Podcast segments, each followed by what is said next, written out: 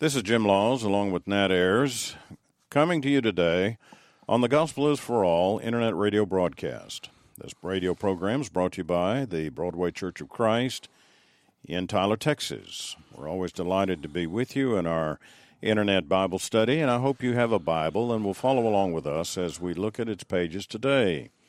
While you do that, why not visit with us at Broadway? We meet every Sunday at 9 for Bible classes and 10 for worship, and then worship again at 6 p.m. Then on Wednesday evening, Bible study at 7 o'clock.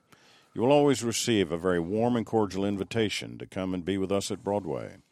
And so take the time, the opportunity, whenever in Tyler, to visit with us at the Broadway Church of Christ. Nat, today I'd like for us to study from the Bible, Mark chapter 4.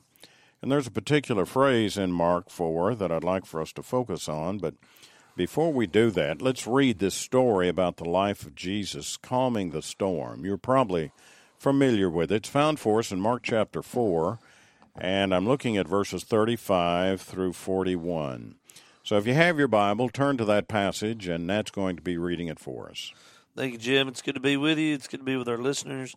Uh, we do encourage you, as Jim said, to follow along with us as we look at uh, God's holy, inspired word and see what we can glean from it to improve our lives and grow closer to God.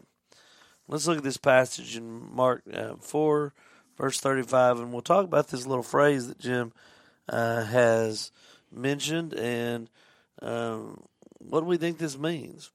Um, Mark uh, 4:35 On that day when evening had come he said to them let us go across to the other side and leaving the crowd, they took him with them in the boat, just as he was. Now, remember to we're going to come back to that little phrase, just as he was, in a moment. And other boats were with him, and a great windstorm arose, and the waves were breaking into the boat, so that the boat was already filling. But he was in the stern, asleep on the cushion. And they woke him and said to him, Teacher, do you not care that we are perishing? And he awoke and rebuked the wind and said to the sea, Peace be still. And the wind ceased, and there was a great calm. And he said to them, Why are you so afraid? Have you still no faith? And they were filled with great fear, and said to one another, Who then is this that even the wind and the sea obey him? You know, this phrase here, Jim, just as he was is um, an interesting um, phrase, and we see that that they recognize the greatness of this man in verse forty-one. Who then is this that even the wind and the sea obey him? Well, obviously they're talking about uh, his deity, the power that he had, his omnipotence. Uh, that the, the sea would obey his will, that, that by speaking, he could calm the sea.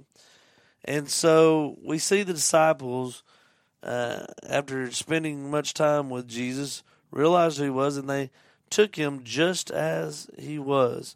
You know, Jim, we live in a time where um, people have tried to change the image of who Christ is. They've even tried to uh, make him into who they want him to be uh, instead of trying to change themselves uh, to who He wants us to be.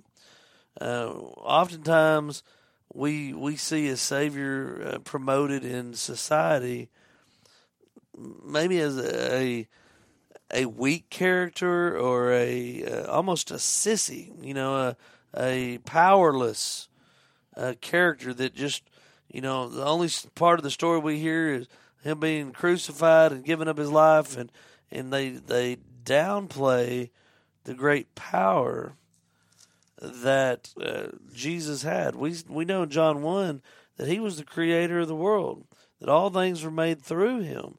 I mean, this we're talking about the Godhead, part of the Godhead that that uh, hands were in creation, and I know we're going to talk about that in a little bit, but we have a responsibility as those who were created by him to take our creator just as he is who who are we as the uh, uh, you know, as the ant would talk up to us and say, you know, please uh, do do my will. Well, it's in the similarity of us trying to say, Let, us um, uh, God, Jesus, you, you do my will.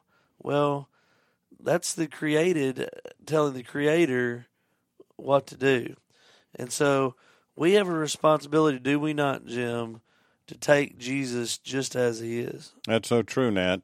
Thank you for reading that passage. Nat has been reading for us Mark chapter 4, 35 uh, through the rest of that chapter. And as Nat has pointed out, there's a phrase there that they took him even as he was, or yes. just as he was. And uh, uh, if we expect Christ to steal the storm in our life, then we're going to have to take him just as he is. I like that. Yes. And he, uh, they took him just as he was.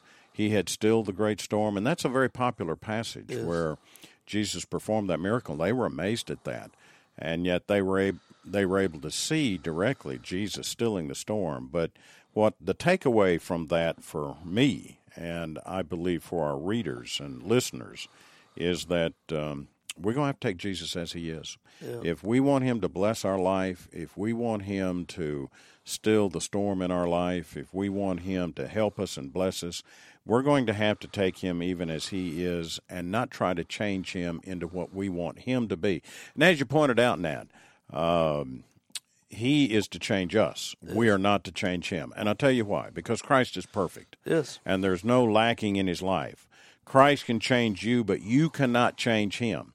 Let's look at a couple of verses along that line. I'm thinking of Hebrews chapter 5. I'll go ahead and read this. It's a very uh, familiar passage to you, I'm sure. And I'm looking at verse 8 and 9. And notice how he uses the word perfect here, referring to Jesus. Hebrews 5 8 and 9. Though he was a son, he learned obedience through what he suffered, and being made perfect, he became the source of eternal salvation to all who obey him.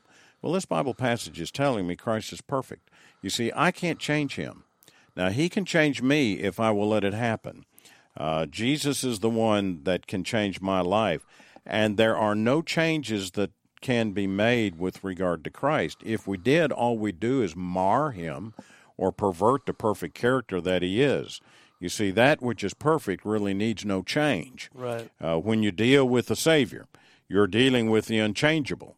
And that's one of the important elements. There's another important part of this uh, that I think really deserves um, our consideration. That, if you will, read Hebrews 13. And in the 13th chapter of the book of Hebrews, there's verse 8.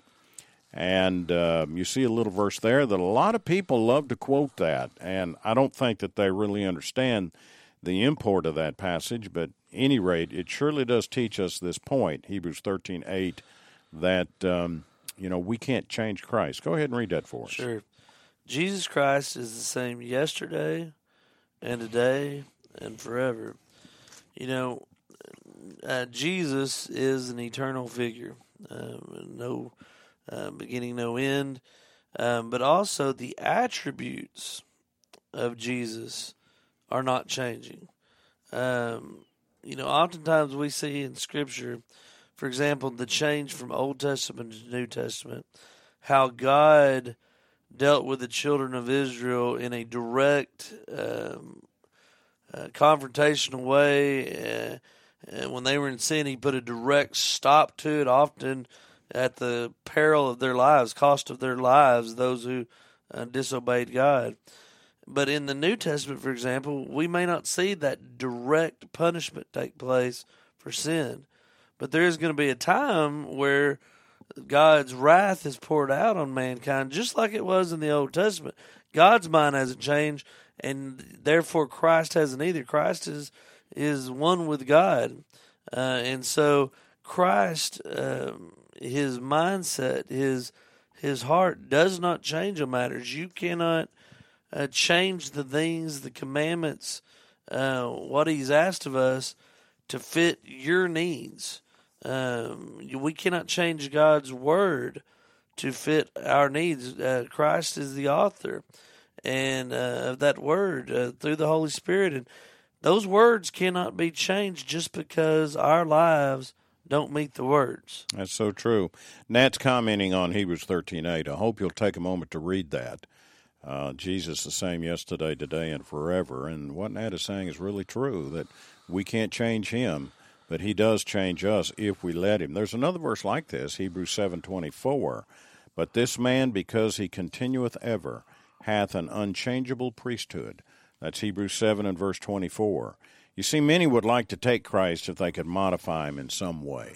Right. And I think that's the point Nat is making. If they could make him fit into their little mold or make his thinking coincide with their thinking, then they would accept him. Yeah. Some would like to glamorize him and try to make a God of fashion out of Christ. And then some would like to take Christ if they could dictate the terms to Christ. And that's the point Nat is making also if they could set their own policy and Yes. say, well, I will accept you if you agree with me. Right. Some would try to modernize Christ and streamline his philosophy. You know, Nat, there's a great verse in Luke 19.10 uh, that I'm going to ask uh, that you read, and, and it does tell us a lot about the nature, the purpose, and the mission of Christ. Luke 19.10, and, and I'll let you read that and give our listeners um, a moment to turn to that and then see how that that fits into our total discussion about we must really take Christ as he is and let him modify and change us Right. rather than us try to change him. Um, Luke nineteen ten, for the Son of Man came to seek and to save the lost. You know, and that that was the goal of Christ. That was his mission to uh, seek and save the lost. Of course, all of us uh, fit in the last uh, category of being lost. Christ came to save all of us. Uh, now we know um, from Matthew seven twenty one, for example, that there are going to be some of those that cry out, "Lord, Lord," on the day of judgment that will not be saved. Now Jesus came to save them, but they will not be saved because they practice lawlessness. They did not do the things which Christ commanded. So that tells us there that He has a love for all lost. He, he came to seek and save all who were lost, which is all of us. But there are going to be those that remain lost because, for whatever reason, they didn't want to accept Jesus under His terms, under His commandments, under His will. And if we're not willing to submit to His authority, to submit to what He has asked of us, then I believe the true the same is true for us. That is true for those in Matthew seven twenty one that cry out, Lord, Lord. They too will be lost, as, and so will we if we do not um, abide in Christ and what He's asked us to do. That's so true, Nat. That Luke 19.10 passage is an important one, I think, to keep in mind. You may want to mark that in the pages of your Bible because it does talk about the fact that Christ came to change us. Yes, and not we change him. Yeah. But there's such a tendency today for us to try to change the nature, try to change the outlook, try to change the mission. As you pointed out, he came to seek and to save that which is lost, and that's us, not him. Uh, he doesn't need the changing. That's why he came, so that we would be changed. And if we want him to change our lives for the better and to be a blessing to our lives, make our lives of great value and worth, then we're going to take him even as he is. We're going to have to take him just as he is without trying to change him uh, in any form and fashion like we'd like. Now, there's an interesting thing about this, John chapter 2. There's a passage or two there that talks about the fact that Jesus knew all men.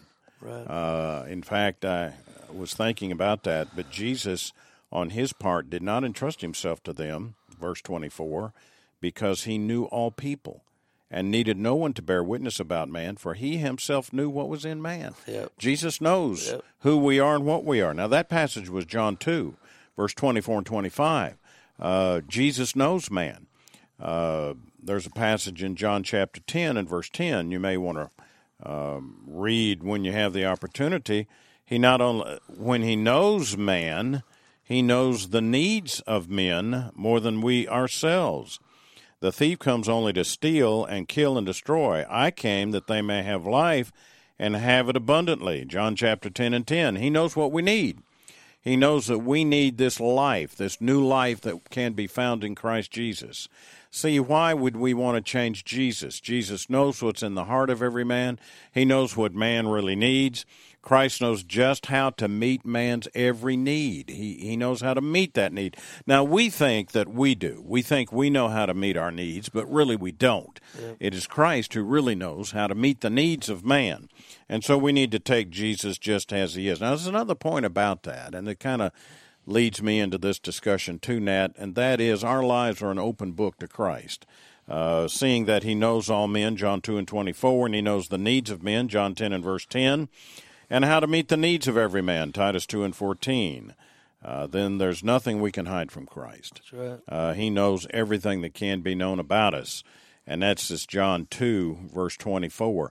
There is um, a passage, um, Nat, that I'd like for you to read, and, and maybe we can spend a moment thinking about that in 2 Timothy 2 and verse 19. And if you're listening to us at home or if you happen to be at work or wherever you might be at the present, uh, why not turn in your Bible to this particular passage, 2 Timothy 2 and verse 19, and uh, uh, read that uh, uh, read that for us. And I'm taking just a moment to turn over there myself sure. and so that I can follow along in the reading and give everybody opportunity to get at that Bible selection. And that, if I, uh, if I may, let me ask you to read 2 Timothy two nineteen, and then we'll make a comment about it, as this passage also helps us understand how well Jesus knows us. Yep.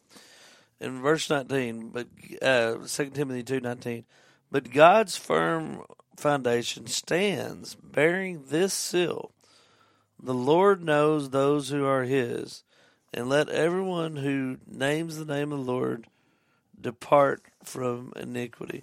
You know, I, Jim, I was looking up above this as you're talking, and um, there's two names up in verse 17 that uh, come into play in this this passage, and sort of a little bit of the discussion that obviously these men, uh, Hymenaeus and Philetus, who have swerved from the truth. Uh, these were once men, and they're named another uh, uh, another uh, passage. They were once faithful men of God, but just like in Matthew seven twenty one says that there will be some that are turned away. We see here that that uh, that there's a seal that bears those who are His. Well, there are going to be those who are left out who have tried to make Christ be who they wanted him to be.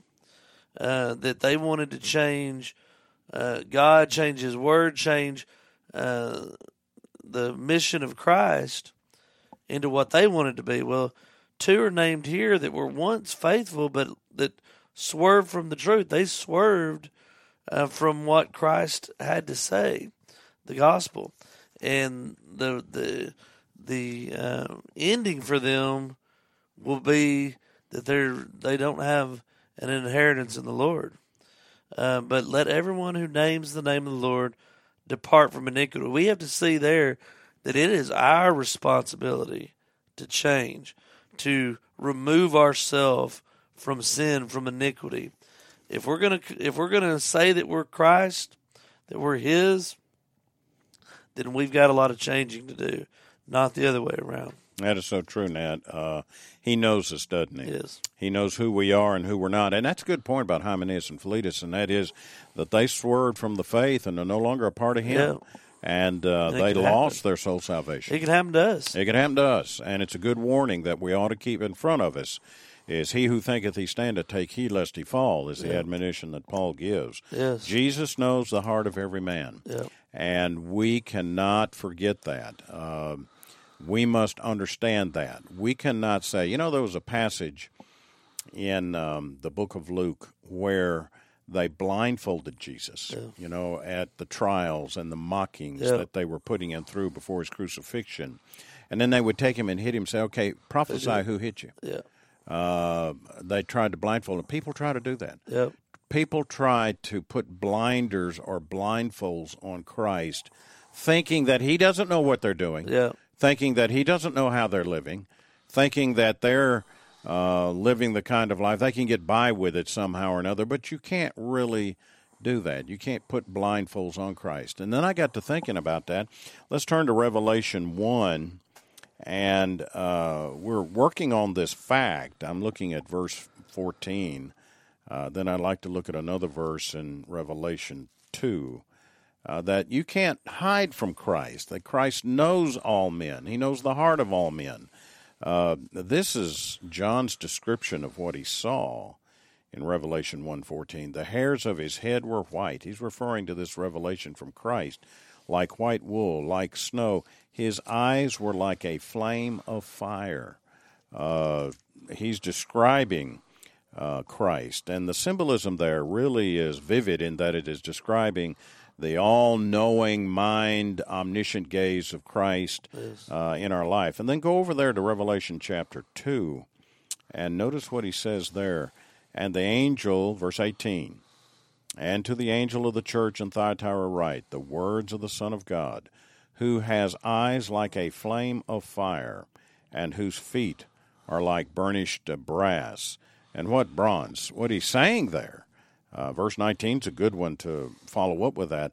I know your works. You see, Christ knows us. Yep. Your love and faith and service and patient, patient endurance, and that your latter works exceed the first. I'm in Revelation 2 18 and 19. I'm trying to understand what John meant when he wrote about Jesus and his eyes being a flame of fire.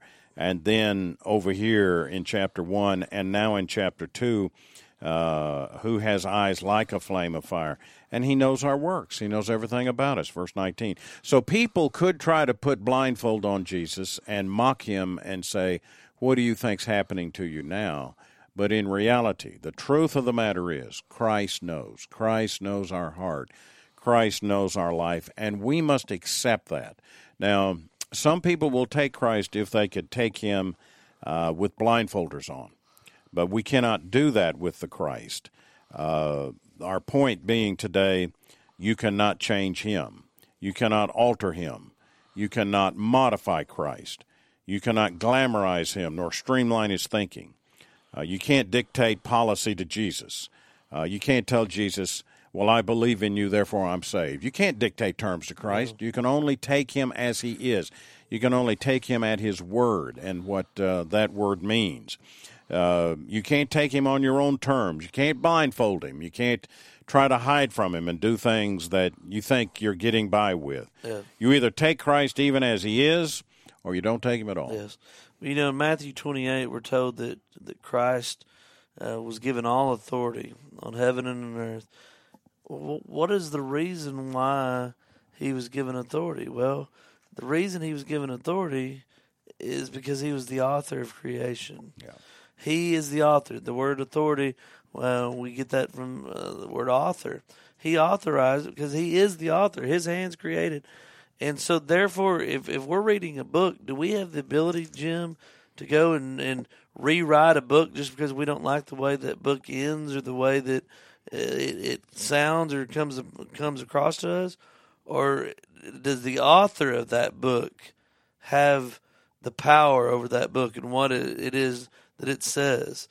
We're under the authority of Christ because He is the author of creation, of our lives, of our of our very existence, and of our salvation.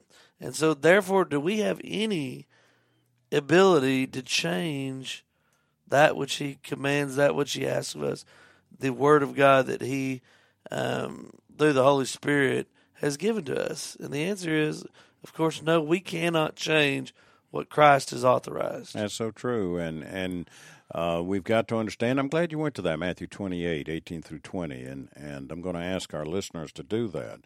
Uh, the passage that Nat is reading and explaining for us is an important passage to keep in mind. Let me read it just for a second, Nat, since we're spending Sure. a moment of time on that. Uh, Nat referenced Matthew 28, and I'll begin the reading at verse 18. And Jesus came and said to them, All authority in heaven and on earth has been given to me. Now, that's the point Nat's making. He has all authority, and we don't have the right to change that. No. Uh, Go therefore and make disciples of all nations, baptizing them in the name of the Father and of the Son and of the Holy Spirit, teaching them to observe all that I've commanded you. And behold, I am with you always to the end of the age. Now, one thing is for sure out of this passage, there are a number of things, but one thing is for sure. You make, Jesus told the apostles, you make disciples by baptizing them and teaching them to observe all that I've commanded you. Now, that's what a disciple does. Yeah. A disciple is a person who's been baptized into Christ for the remission of sins, and he observes, respects, follows, obeys all the teaching of Jesus Christ. right. He doesn't try to change it. He doesn't try to modify it. He doesn't try to make it into something that he would like, make it a little more user friendly, so to speak. Yep. But he, uh, the disciple, the Christian, is the one who's been obedient to the commands of Christ and have been baptized into Christ. Uh, I absolutely agree with you, Jim. Um, Jesus is perfect. Why in the world would we want to change that which was perfect? Why would we want to change um, that unblemished lamb, uh, unblemished sheep that died for us?